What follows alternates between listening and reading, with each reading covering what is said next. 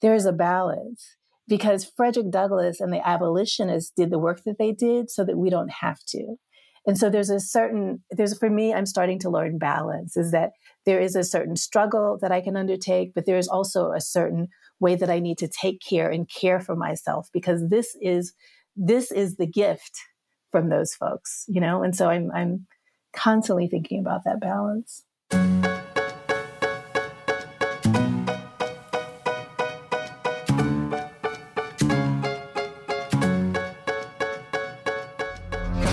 Jason and Yvonne Lee, wife, husband, father, mother, actors, producers, and seekers, educators, explorers of identity. You're listening to Lager Lane Spirits, a delicious podcast where we invite you into our living room for a family spirit symposium, a real talk meeting of the minds over reverent cocktails. Join us as we dive back in time to examine the legacy of our ancestors that have shaped the stories of our shared cultural history.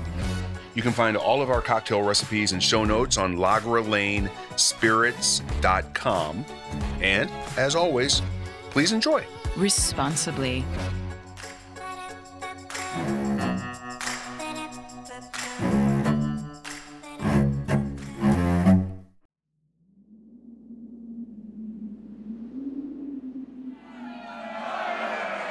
Armed with American flags and their fathers' pistols, with coats of armor made from faux bear skins and wearing Walmart Viking helmets of plastic, they stormed the White House with mouths open, screaming of revenge and reclamation.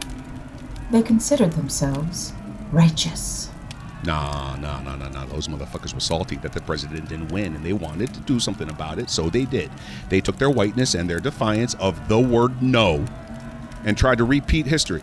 1814 to be exact. Back then, the British stormed the White House, stole ledgers from President James Madison's office, and then, like Angela Bassett, lit a match and watched the whole White House burn. Burn, motherfucker, burn! This is How we author history. lit a match like Angela Bassett? I was feeling some kind of way about that that historical day. I feel you, babe. Okay. Hello, everyone, and welcome to tonight's episode of Lager Lane Spirits Podcast. What's up, friends? This season, Yvonne and I are exploring all things identity. We'll revisit moments in American history through the lens of our own family's roots and the legacy of the generations that have come before us. Tonight, we're asking ourselves, how do we author history? In episode four, we questioned if we are the authors of history and explored our responsibility as artists and creators to contributing to the narrative that is woven into history. In this episode, we're taking action and talking about how. Assuming we are the new authors of history, this episode explores how we do that. Meaning, with what tools, which voice, which methods do we work to change, expand, and highlight a new narrative that is based upon the old? How do we empower ourselves and others to get it right? Finally. Further, how do we identify within that journey? Do we speak for ourselves and our own experiences? Do we speak for a community, a family, a generation? In what ways do we lead by example to author history? Oh, dear, there's so many questions. Sir, sir, I am so parched, so in need of a libation. With what spirit will you wet my whistle this evening? Ah, my love, I am glad and grateful that you asked. Tonight, tonight, we enjoy, ayo, ayo, we enjoy the Manhattan. the Manhattan is one of David Embury's six essential cocktails.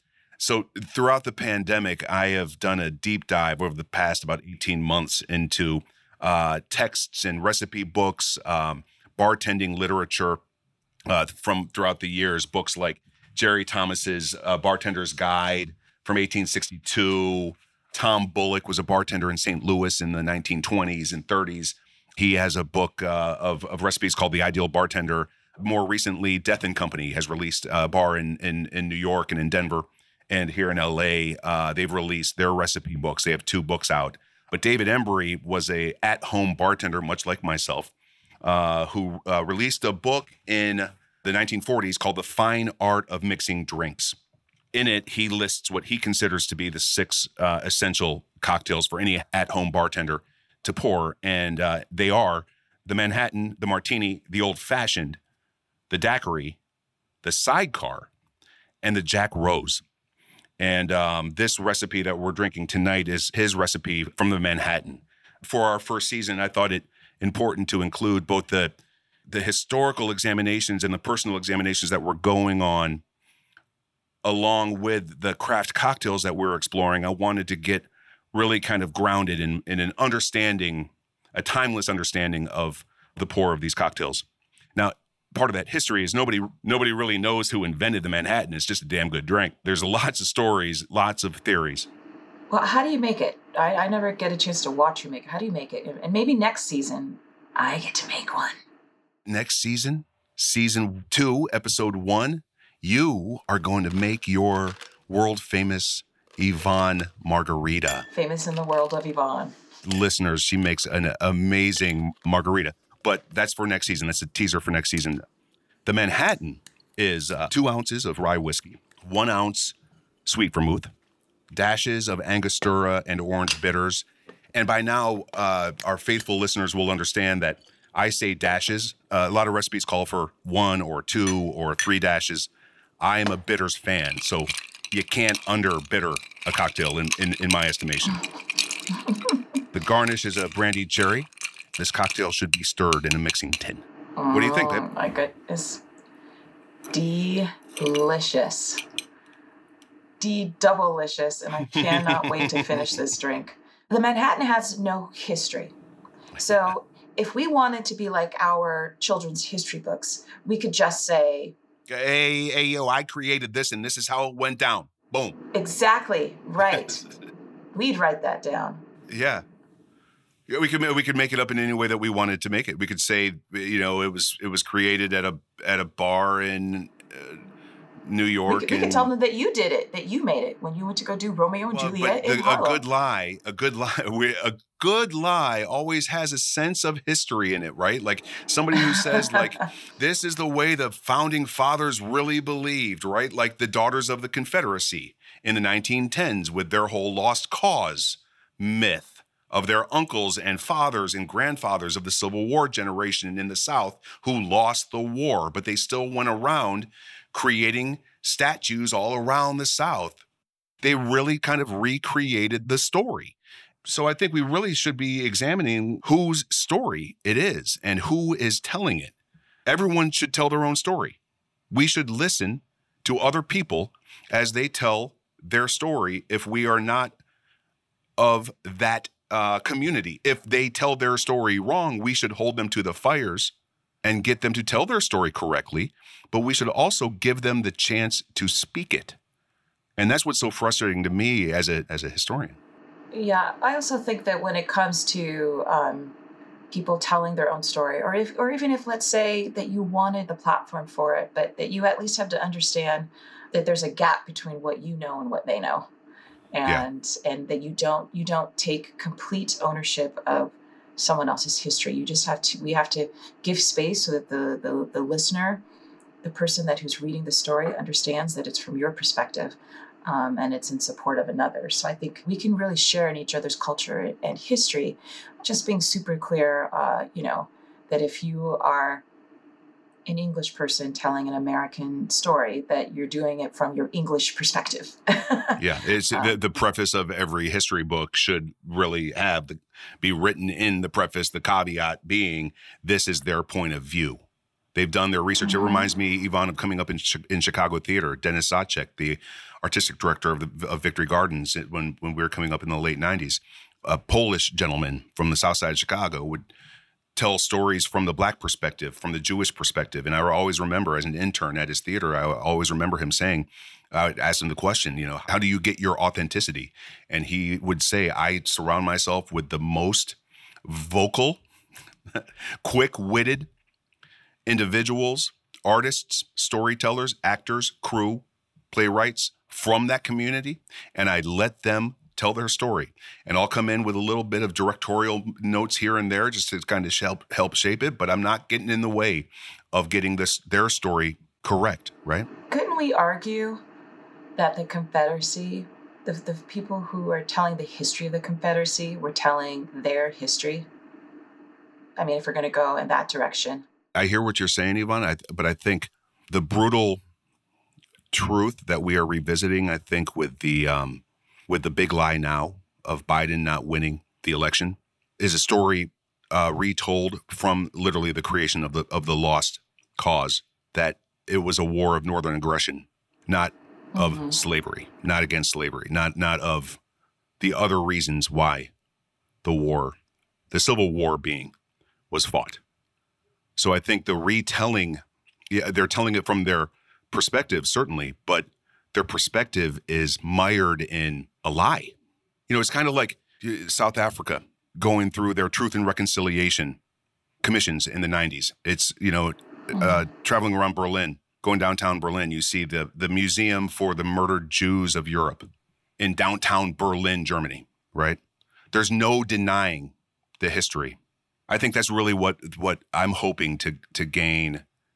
I hope that we move forward in a way um, as storytellers, really kind of just accepting other people's other peoples that of groups that we don't that we are not in, accepting their stories and their points of view as they accept ours. And this yeah, I think the thing to add to that too, you know, I just asked that question just to see like what would happen. Do you know what I mean? Because there are people who are going to be saying like it's it is their perspective, but I think the the thing that is the difference is that it what it is the one that was that history, the Confederacy point of view is the one that has mostly infiltrated our educational system, right? So there's not an equal uh, platform for all different points of view about what went down. And so, what the Daughters of the Confederacy were able to do is get their version of the story of the story out the quickest and the furthest. And we've been talking all throughout this season about how we're living kind of through the third Reconstruction period in in United States history. The first, of course, being the civil rights movement after the Civil War until 1877, the second mid 20th century. This era we're living in right now is reminiscent of all of those various actions. This this post uh, George Floyd world that we're living in is, is reminiscent of all of that, and that makes me think of the anti-racist program that you launched at our kids' school last year. Yvonne, do you want to mm-hmm. kind of talk about that a little bit? people are out in the streets protesting and and I just I didn't feel like that was my way of of expressing and so I, I, I was listening to all these podcasts and I was trying to figure out you know how can I do something about this and I was thinking about our daughter going into middle school and how the sophisticated questions that they were already having and the things that they could handle.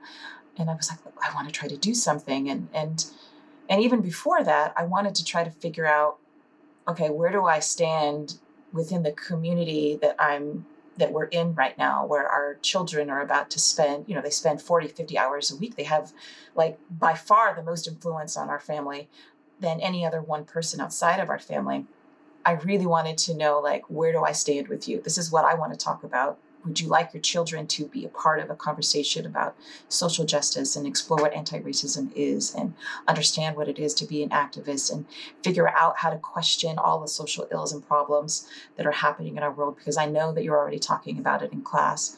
Uh, these kids are talking about in class, and where where do where does my family stand with yours? Where does my Filipino, yeah. Black, Russian, Nigerian, yeah. you know, multi-ethnic yeah. family stand with many of these families that are here? Um, and and and the response was really beautiful once I put it out there. Everybody's really was really trying to do the right thing, and and I it, it was very inspirational to see that when I asked the question, you know, would you like your child to be a leader at our school in terms of making change and have them be the ones that are figuring out? Because we you know in the end we need we need uh, innovation. And so unless we are teaching this to children earlier and, and unless we are um, having them you know, not just take the history that we're telling them, but also see it from their perspective, we're just going to get the same old, same old, same old. So, um, um, yeah. So I created the kindness in action initiatives because I definitely felt stopped in the moment. Like I had all this emotion and no way to express it in a positive way. And um, and what I found through the process of creating by talking to different parents and talking to kids and talking to administrators and asking questions and reading books and really, you know, what I'm asking people who are the what who, you know, I might see as the oppressors to educate themselves. I also had to go through a lot of education from a lot of different perspectives and figure out what history I didn't understand, uh, that I didn't know about, and what was left out, even at, you know, this far into life with three kids, I was like, oh, there's so much that I don't know. So I wanted to know like how do we create community right now? And and I realized it was like through conversation, it was through collaboration, it was through connecting with people, and it was about understanding where how they feel and where they are right now and them understanding me. And man, you know what?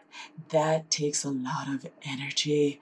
It really, really does. I don't think people yeah. actually understand like how much emotional vulnerability, emotion and vulnerability that it takes to actually shift the paradigm. Um, yeah. And we're just we just don't grow up in a in a community that allows us to be that all the time. You know. Yeah. You've reclaimed the narrative and you've started a conversation, and in in doing so, you're attempting to reclaim a narrative that is that is lost. A lot of people don't want to do that work it challenges people on a on a on a core belief level and and I applaud mm-hmm. you for insisting upon that it's similar in a way reclaiming the narrative right telling the story getting the truth told it reminds me of our mm-hmm. short film that I wrote and, and, directed that's hitting the festival circuit now uh, called uh, Lifeline. It's very similar in in the attempt to a have the conversation in order to to use it as a tool, right? To get to the truth mm-hmm. to the best of our ability. I think I also realized too, you know, throughout the process of learning, because this was a huge past year of learning and growth, is that I, I'm not, I am not, because I'm a, a woman of color, I am not without bias.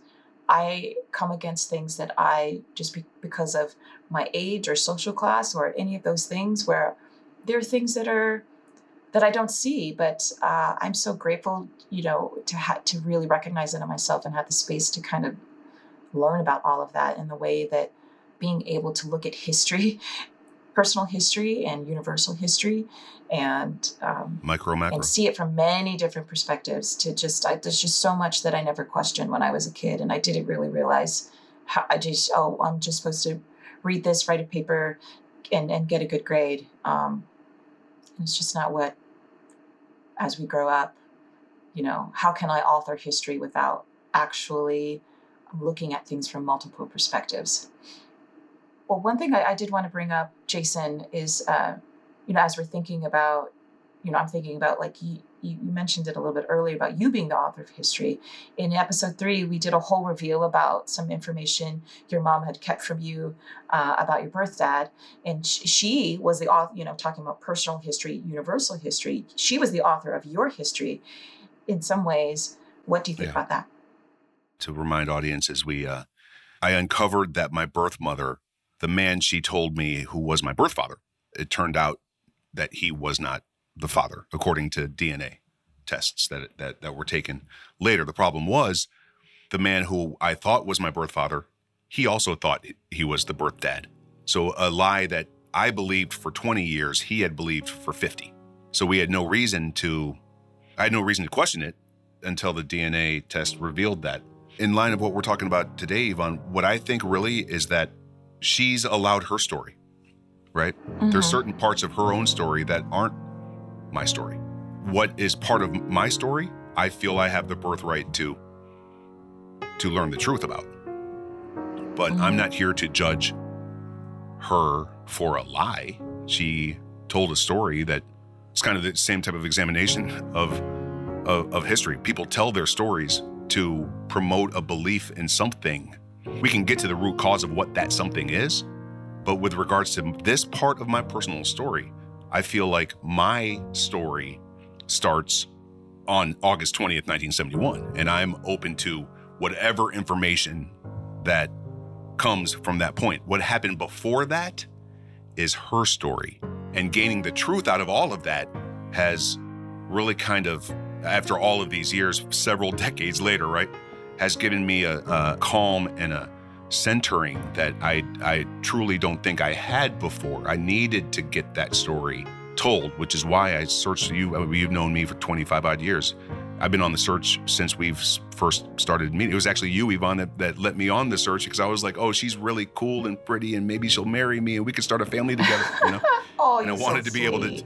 I wanted to tell, wanted to be able to tell our future children what the story was. Yeah, and that is the segue into bringing in our guest, right?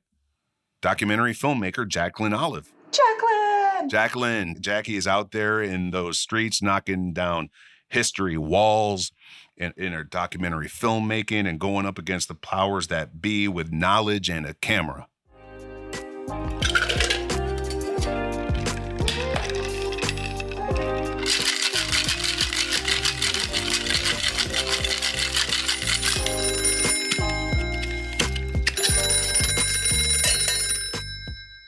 Well, I love that you're asking the question. I think it's really important to uh, look at it. I'm always thinking about it. my work is very much centered around um, the American story and what is the American story? What's the accuracy around it? What are the elements that's missing? Who's telling the story?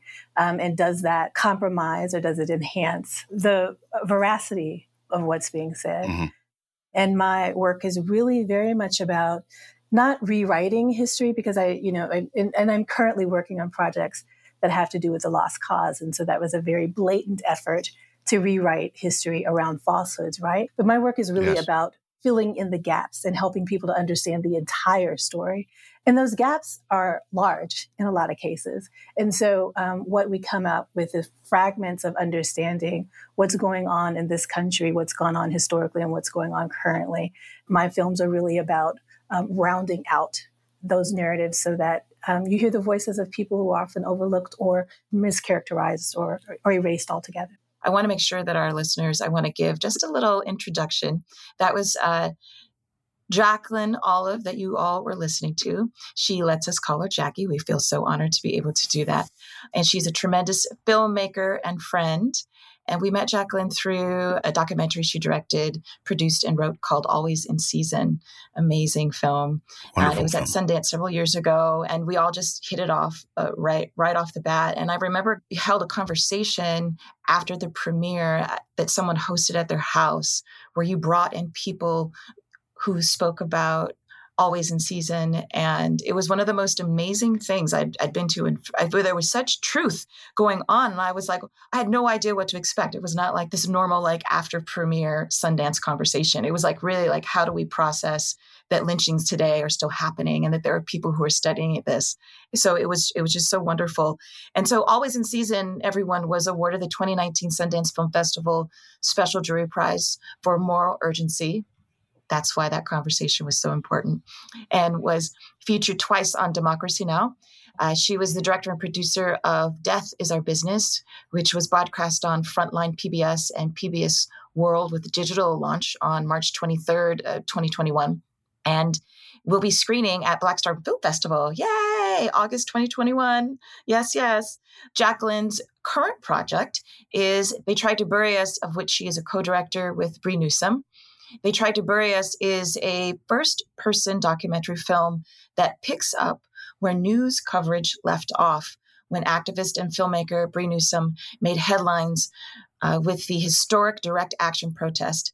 Uh, she scaled a 30 foot flagpole at the South Carolina State House to remove the Confederate flag following the racially motivated shooting of nine African Americans at Mother Emanuel AME Church in 2015. so I want to know more about your journey about this, Jacqueline. This is these uh, first person stories are such a insight into the worlds of many. Do you have anything you'd like to add about that project? Yeah, absolutely. And and thank you, Yvonne. It's an honor to be here with you and Jason because I remember when you all were conceiving the podcast and it's so exciting. It's a great concept. And so to be among the conversation is really a gift for me. So thank you. They tried to bury us by the name, by the way, the title comes from the saying they tried to bury us, but they didn't know we were seeds. And it's really about this resilience of folks like Bree Newsome, who's just an incredibly courageous woman, an incred- incredibly courageous activist. And we're looking at that action, certainly that happened in 2015, which was really the pivotal moment in the Black Lives Matters movement and other resistance movements with direct action. There hadn't really been very much direct action since the since the 60s and since the you know you see the protests at the lunch counters and mm-hmm. and so I just I remember that moment and was just really moved really beyond words to see Bree a black woman up there doing the thing that everybody wanted to do which was take the flag down at the time mm-hmm. and so to mm-hmm. see and to understand to get to know her and understand the bravery and the risk that she took is really exciting in telling the story and we also follow forward to today and look at how her activism and her organizing in North Carolina has evolved. She's married and she she has a, a newborn child. And so to understand how she's evolved as a woman, oh, I think wow. is a really inspiring story. Yeah. Wow, that's that's incredible. Oh wow. No, I, I remember when I became a mom, it all changed. It all like the right? moment, yeah. you know, yeah, right, Jacqueline. So when you become a mom, like all of a sudden, even the work that you thought was so important before, it all of a sudden has a completely new meaning. it has all kinds of shades, and it's really interesting to hear from Bree. Like, you know, one of the questions we ask is, would she do that again? Would she give it more thought? Because she actually prepared to die that day. She she had prepared to give her life for for that um, cause, for that action. The question is, you know, as a mom, do, what risk do you take? And so it's a, I just think it's a really interesting to see the evolution of her work and, you know, just her presence as a Black woman on the planet. That is a perfect intro into the part of our story of our podcast where we say, Are you ready for your cocktail confession, Jackie Olive? I think so. okay, fantastic. I'm going to ask it before I do. Uh, I'm I'm going to say cheers. Oh, yes. If we can raise our glasses, and yes. uh, and and then we'll we'll dive on into it. Yeah. Cheers. Mm. Jackie, we are all authors of history, right? I often say because I was a history major, I was a, trained as a historian before I was trained as a, as an actor. Everything I, I, I do comes through a, or I, at least I attempt to do professionally, comes through a, a lens of history. I'm deeply influenced by history, which was why I was so excited to meet you at Sundance when you were premiering Always in Season the first cocktail confession question we have for you is how do you personally author history? And it's it, you could process that question in any way uh, that that you would like. One thing that i would just like to hear from you about is uh, whether educationally historically your own personal history. What brought you to this place in your life where you explore these important historical aspects of of our uh, zeitgeist? Yeah, such a good question. I'll start with where my mind went first, which is as a mother, um, having a child and raising a child means that you are authoring history. It's a way of of bringing forward all the things that I know about the beauty and the um, abilities and the presence and the complexity of Black folks is to bring another Black person onto this planet and help to raise them. And so that's, you know, one of the most, the more profound ways. I grew up in Mississippi and I grew up in, I'm, I'm turning 55 actually um, in, in a week or two. Happy early birthday. Thank you. Thank you. Gorgeous. Gorgeous. Thank you. I grew up in a time in which my family was the first to integrate, one of the first to integrate our neighborhood um, and mm. the first to integrate my school. And so, and, and, and I went to the same school because it, it wasn't a exactly rural area. It was more suburban, as, in as much as in Mississippi it can be suburban. Mm. But it's the school that uh, I went to from fourth grade until twelfth grade. So oh, wow. it's it's that yeah. So you're in the same place and you're getting to know people yeah. over over many years. And and by the time I graduated, it was still less than ten percent black my graduating oh my class wow. in eight years. And so for a long time, I understood. And prior to that, I lived in because the segregation lasted in Mississippi, and particularly in my hometown of Hattiesburg into the 80s. Yeah. And so I definitely the late 70s, early 80s. And so I had also had the experience of living in a neighborhood that was all black, um, certainly mostly black, if not all black, segregated. But the benefit of that, which I tell my son who's grown up um, in international environments, mm. right? The benefit to that is that I knew what Black people looked like in all of their variety and how they lived.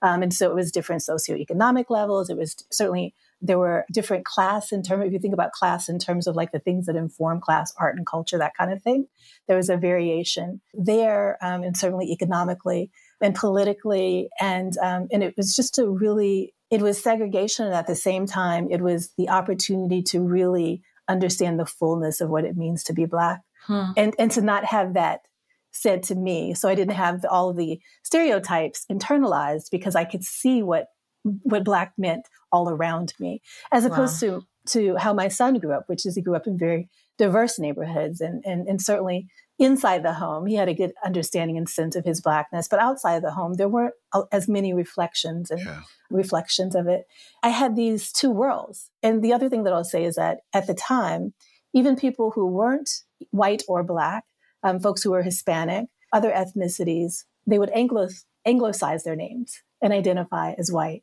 and so it was mm-hmm. very much this striation, and I knew both worlds.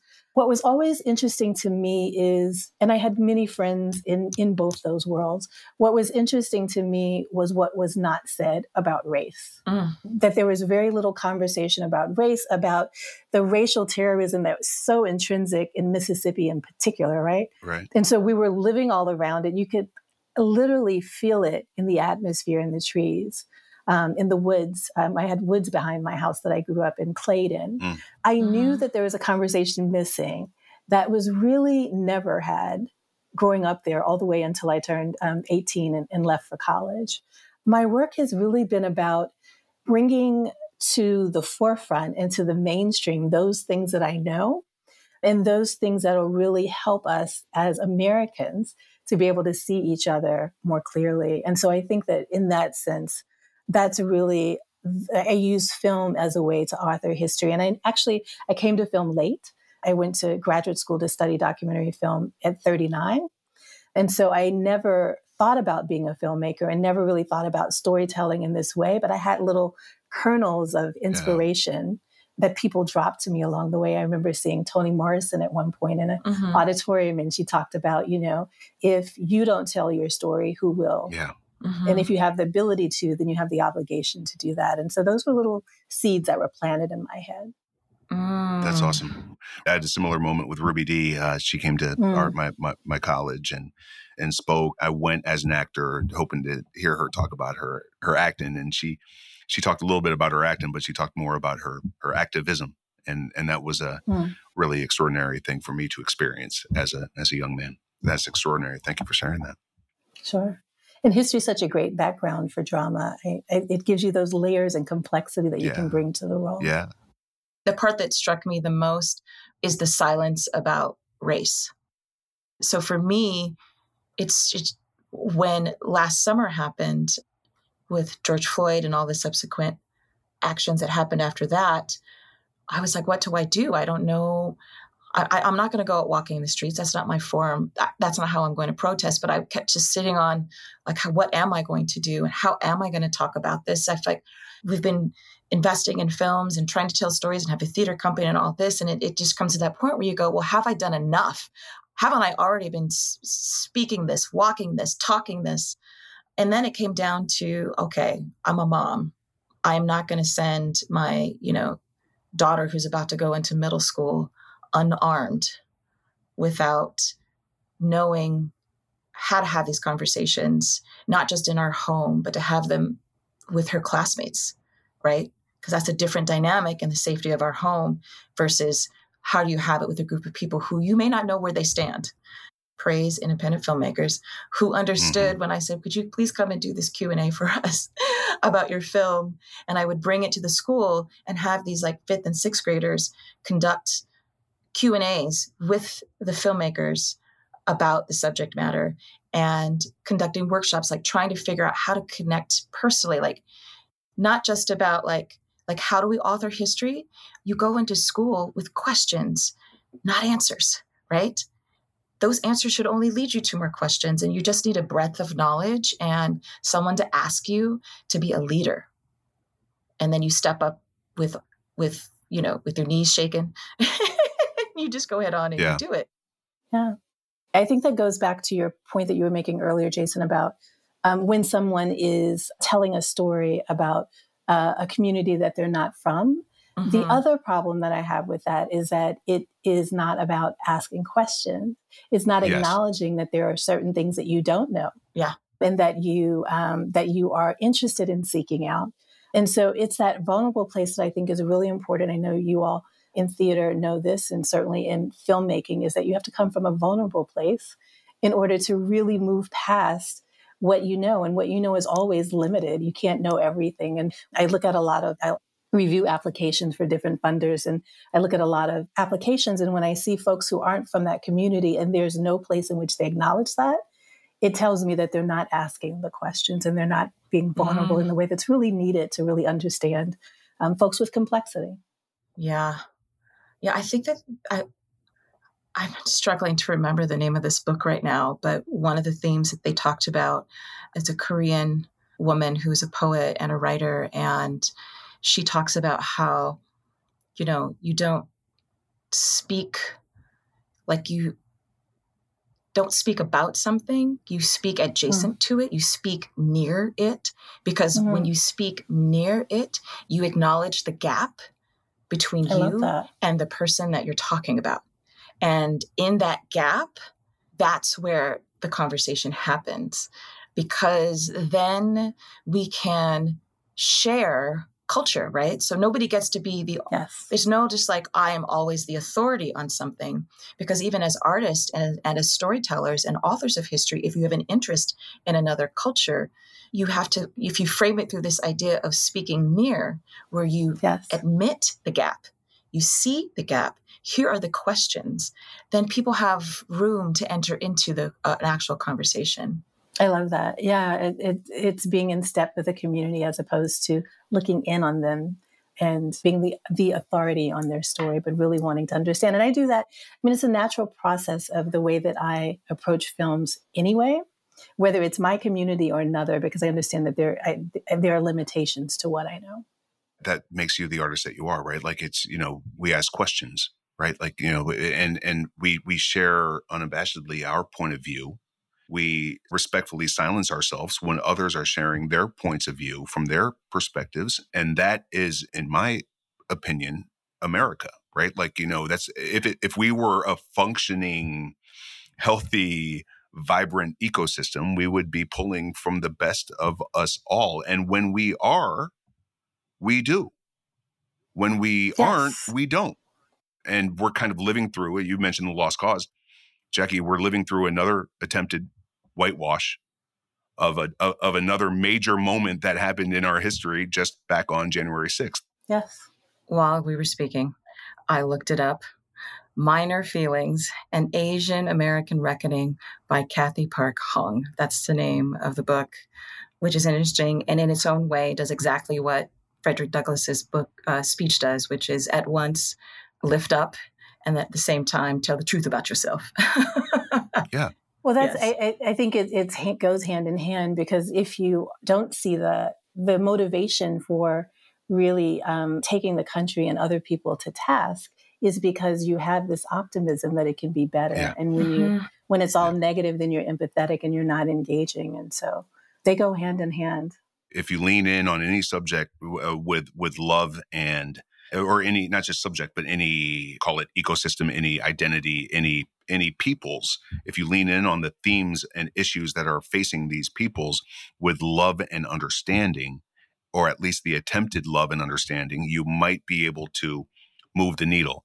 If you come in from a dissonant tonal place you're only adding to that kind of like cacophony of horrible news from uh, social media that I'm going to block you or I'm going to defriend you or I'm going to I'm not going to listen to your point of view, right? Like so I, I just think these themes need to be dealt with with a nicely poured craft cocktail and and and with truth and with truth and honesty. Yeah. Yes. You know, I'm curious, Jackie. Do you ever find because sometimes I think when people when we talk about uh, social justice, sometimes uh, Black people can be kind of become this monolith but do you ever find that in the storytelling, like when you're talking about lynchings, when you're talking when you're talking about the Confederate flag coming down, like do, do you ever find that other Black people kind of wonder why you're telling that story? I do. I, you know, when I was um, filming for Always in Season, I filmed in a, a, community, a city called uh, Laurens, South Carolina. And I filmed in, in um, eight cities across the country, and they didn't all make it into the, the final cut. And, and this story didn't, but it was a really great story of a shop called the Redneck Shop that was erected in the middle of downtown.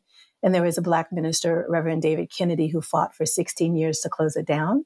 The Redneck Shop sold Klan robes, neo Nazi memorabilia, and had white supremacists meeting there in that space for 16 years. And uh, Reverend Kennedy fought to get it closed down and ultimately became the owner of that shop. So it's a really, a really triumphant story. Wow. Um, oh, wow. But it is the community in which I, I'm really good at getting access and getting people to to talk and do interviews. And it was really the first time that I got no's, and I got a lot of no's, mm. and a lot of those no's were um, from Black folks. And you know, there mm. are a variety of reasons why, but I think that when you're of a oppressed group and the pressure is on you to blend in and not mm-hmm. to make waves, and certainly the consequences of making waves are far greater than if you're not. Um, if you're white, for example, in a white community, then people will ask, Why are you doing this? Why are you um, stirring up trouble in the same way that someone who's white and racist might not want that story to be told. And so mm. I've encountered that. And, and then there are people with, with, I'm sure, just a different point of view, a totally different point of view. If you dug all the way down past the fear um, and past the pain and, and the natural desire not to, to bring that, to bring that up again. Yeah if you dig be- below that, there are some people who may simply believe that a Confederate flag, for example, is fine. Black folks are, there's such a diversity as a people. Mm-hmm. And we have a, a, multitude of views, and and you know, it's it, just because it's it may be different from mine doesn't mean that I'm I'm even interested in judging it. I'm actually more interested in understanding it. Yeah, I want to sure. lean in on that a little bit too. That's that's amazing because one one of the most extraordinary elements of, of your extraordinary uh, always in season for me was the uh, reenactments. I'm curious if you could speak to uh, those reenactments and the individuals involved in in these uh, lynching moments that are so very generationally such a well it's complicated right? I'm just wondering it's if you could speak to that. yeah. It's very intense and i filmed in atlanta and monroe georgia which is where in um, um, 19 sorry I'm, I'm, thinking about the lincolnville i almost said 18 but in, in 1956 there were two couples who were lynched um, murdered on the Moores Ford Bridge in Monroe, Georgia, outside of Atlanta. There's a group of people there, uh, a, a, diverse group of people who come together to reenact um, that lynching because they want to make sure that the victims are never forgotten. And they believe that some of the perpetrators might still be living there. Um, and I talked to, um, so I filmed there for four years, all the way through 2014 with them and um, and talked today to Cassandra Green, who's the director of the reenactment. Mm. But I thought it was really important. You talk about authoring um, history and, and your own story is it's really the reason, you know, there's a lot of controversy around the reenactment. Should it happen? Um, is it too graphic? Is it pulling apart the community? Have they gone on long enough because they started in 2005? Is it time to stop? But for me, it was really important to include that story in the film because it was an organic expression of the community's need to tell the story as they'd seen it. Mm-hmm. And because things like journalists, historically, journalists would write in the newspaper for people not to talk about a lynching. And so there's been this cover up historically. There's certainly this denial that even go- goes on today in communities about lynchings. I can go into communities where it's heavily document, documented and people will say no lynching happened here. Yeah, I don't, yeah, yeah. You're, you know, you're just trying to stir up trouble. Yeah. In Monroe, they are bringing the stories to life in connection with. So they they did the founder Bobby Howard, who just recently passed away. He um, spent at least twenty years, at least two decades, collecting oral histories from the family members of the victims and from other people in that area to accumulate the information that then is used in this dramatization. And so I think it's a really important expression of what people are doing and doing creatively. One is that they're not waiting any longer to ask for permission. And they're thinking, how can we fill in the gaps of this narrative that is certainly African American, but it's certainly um, American, and it's certainly about what's going on in this community, so that people can know first of all, and so that if people are moved to do something about it, that they do. By the way, family members of some of the suspected perpetrators have reached out to them to say that my relative was involved, um, and so there's been some some success around those efforts as right. well. The beginnings of some kind of healing. Yeah, almost a so- South African truth and reconciliation. Almost uh, that's the goal, right? Like some t- some type of societal understanding of and non denial of what this history is. Yeah, I mean, imagine the reverberations that if you, first of all, if you watch a murder, how traumatic that is. What if your entire community came out to watch a murder? Thousands. And that murder is of your people. And that person is generally criminalized, whether it is accurate or not. And so there's a stigma that that then Black folks and communities have to live with because of connection to that person.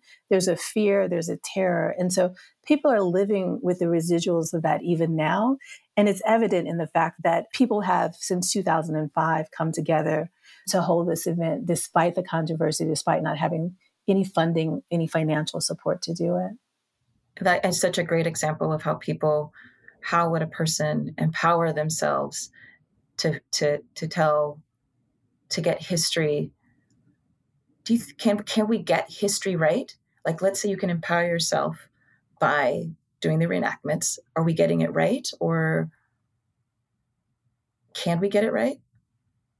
I'm going to pour another cocktail on that. that. Question. I'm going to I'm going to I'm to listen, Jackie. It's a great question, and I'm just going to listen it, and pour another cocktail. It's one of the yeah. it's if you if you have the answers, uh, please pipe in.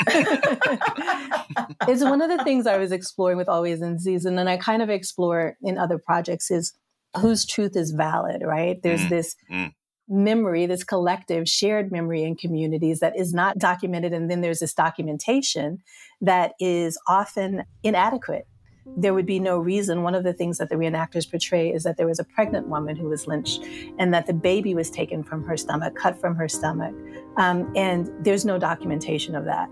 Um, her family members say that that in fact was true. She was in fact pregnant. But there would have been no motivation for journalists to come and talk about and parse out the level of violence, particularly at a time when there's cover up, right? So whose truth is valid? Is a question. The other, the other question is a question I explore. The other question, which I think really gets to what you were saying, Yvonne, is what is the truth? Is there an absolute truth?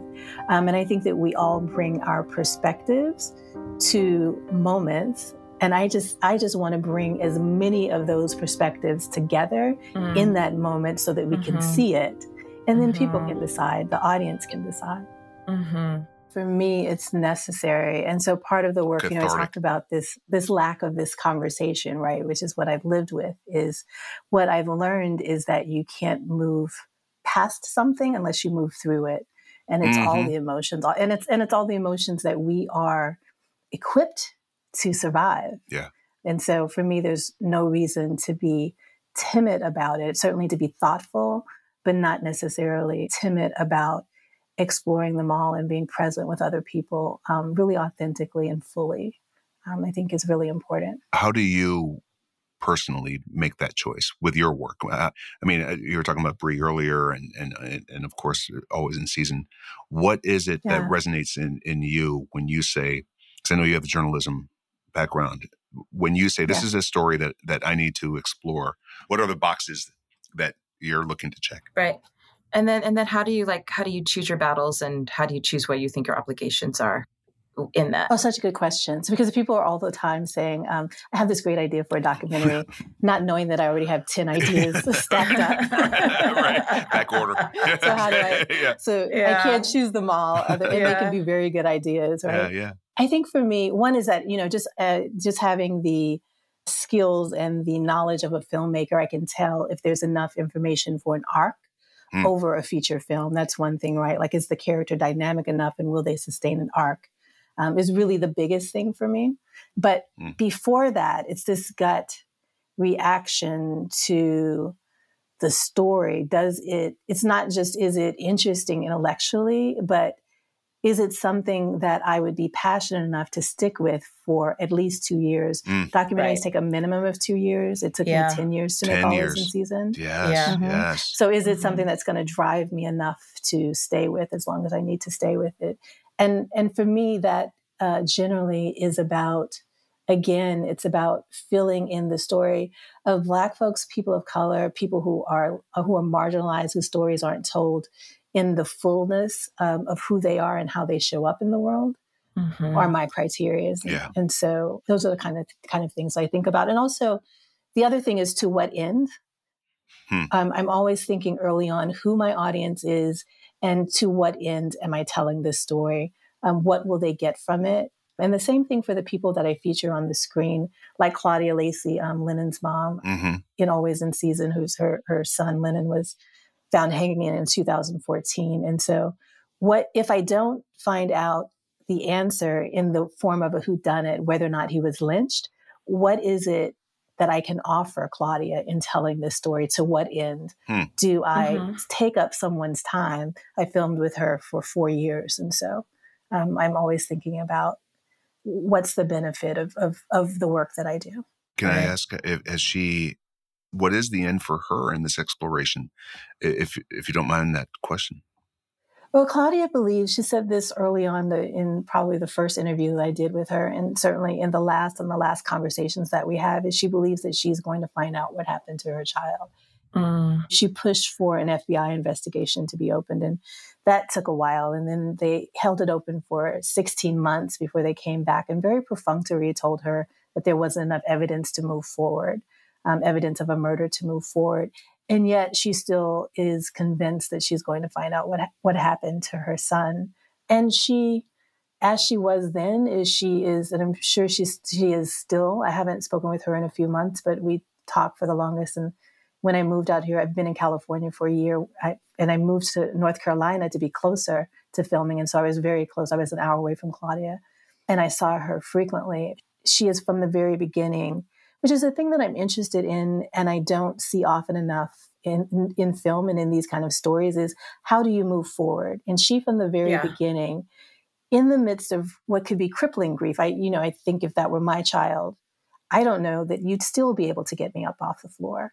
But Claudia was busy working and, and out of her ethic about how she moves in the world working and raising her older son's children, and she's still doing those kinds of things now. And, and there's this optimism in the human spirit. There's this openness that she had from the very beginning, which I thought was really remarkable in the midst of anger and uh, dealing with the loss of her her baby. Lennon was her youngest child. I have a question for you because Jason and I decided to, to, get into this. You know, we were we're actors, but we decided, and we were like, oh, there's not stories we want to tell, people that we want to work with. So we decided to like be a part of the answer. And then mm-hmm. you you find that you're doing all this stuff, trying to talk to the right people, but I feel like there's like a power structure that denies access as you were trying to rewrite and become a part of the history. There's a power structure that exists out there that either is denying it so that you can only get so far, and then there's yes. another part of it that um, empowers you. So I'm just, I mean, what do you think about that? Like, there's something, there's like this invisible hand that we're not acknowledging, right? That's saying, you can only get so far and you've spent four years telling this story but i'm going to make sure only 100000 people see it because if it gets to half a million things might change yeah. yeah. So you're so in my head, Yvonne, and I see that we, we think about the same things because I am often, from what I know of you, and I, I feel like I'm pretty spot on on this, is I'm very much about getting things done and doing them well and finding support around that. Like you said, like there are people in the power structure who are facilitating your work and your your storytelling and your and your art. And you know how to do that, or I certainly know how to do that. I won't speak for you, but I'm thinking we have this in common. And so I forget sometimes that there are these obstacles because I've had so many successes and done so much despite it that I forget that of course there are obstacles. That's the that's the issue is that there's this power structure that is keeping you, that is very much set up and often overtly trying to erase you and erase your story. Mm-hmm. And so, in the process of knowing what agency I have, I sometimes forget. I'll, I'll, I'll get frustrated, and I'll remember, oh, right, that is the work that I'm doing. Mm-hmm. You were mentioning earlier about the murder of George Floyd, and, and that was a time at which I'd made Always in Season. I had spent, um, we screened the film in at least 100 festivals between um, 2020 when it released theatrically until the pandemic, until things shut down.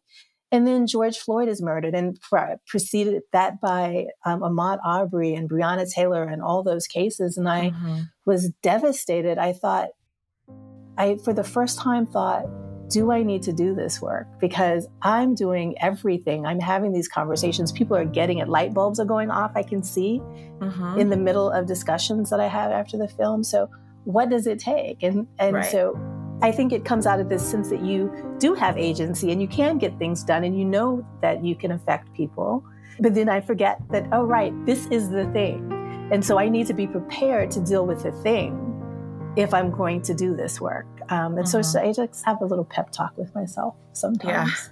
Yeah. yeah. La Grenouille has had some work in a documentary called Blood is at the Doorstep about uh, mm. Dontre Hamilton's uh, murder in Milwaukee back in uh, 2014, mm. and we brought out Maria, his mom, and, uh, and, and, and a couple of other family members to uh, his his brothers to share their experience, and we kind of connected uh, this documentary film work into um, a stage play that we were producing through our um, theater company, and to amplify voices, right, and amplify experiences, whether it's to five people or 50,000 whoever it is to yeah. experience all of this is what it is what we should be doing with our time i'm emotional talking about this uh, it's yeah. important but i'm also inspired talking about this okay. because this is what we should be doing it, it's um it, and i'm sure it's the same for you it's an art form for me filmmaking and so uh, as an artist it is it's integral in every aspect of my life and so it's something that i love doing and am not stopping because it's challenging. Yeah. I, you know, speaking of Frederick Douglass, one of the projects I'm working on, I'm directing a few episodes of a series for a streamer. Mm. Part of the conversations about Frederick Douglass, and there are mm. all these ways that I have to, in the process of that work, that I have to push to make the production, um, which is integrated when I show up, and I'm the only woman often in meetings, right? And so I have to push the production to understand issues around race and gender in ways that can be frustrating at times, right? And then I think, oh, but Frederick Douglass and the abolitionists, they dealt with this all the time. Yeah, and yeah. so I need to just buckle down and do the same. I'm capable of doing that. Mm-hmm. But one of the yeah. realizations that I came to recently, an evolution of that thought, right, is because I'm always, I, I'm, i work hard and I uh, work to get things done it occurred to me that there is a balance because Frederick Douglass and the abolitionists did the work that they did so that we don't have to. Uh-huh. And so uh-huh. there's a certain there's for me I'm starting to learn balance is mm. that there is a certain struggle that I can undertake but there is also a certain way that I need to take care and care for myself because this yeah. is this is the gift from those folks you yes. know and so mm. I'm, I'm mm.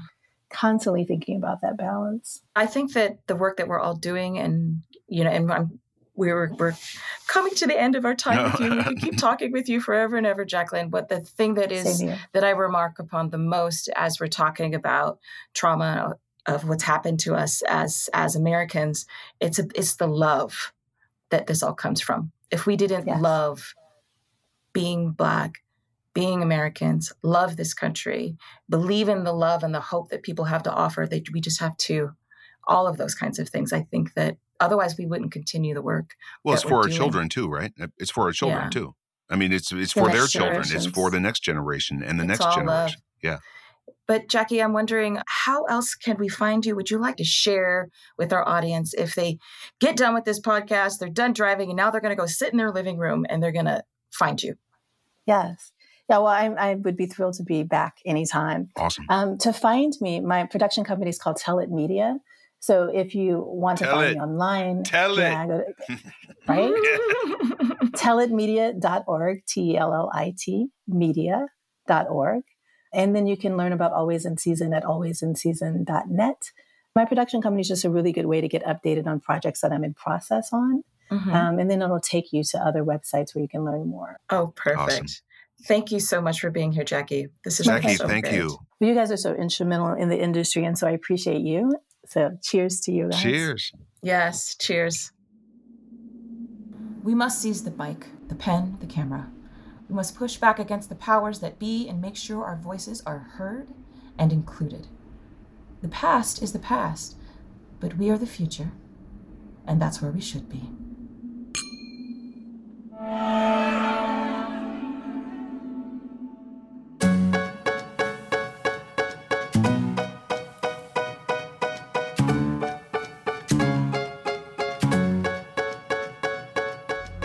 Podcast is produced by the Lager Lane Group. We would like to thank Lager Lane Spirits co producers and writers Courtney Oliphant and Pepper Chambers Ceresi, co producer Matthew Ceresi, podcast coordinator Amanda Dinsmore, sound designer David B. Marley, the Launch Guild, and Toby Gadd for his original piano improvisation.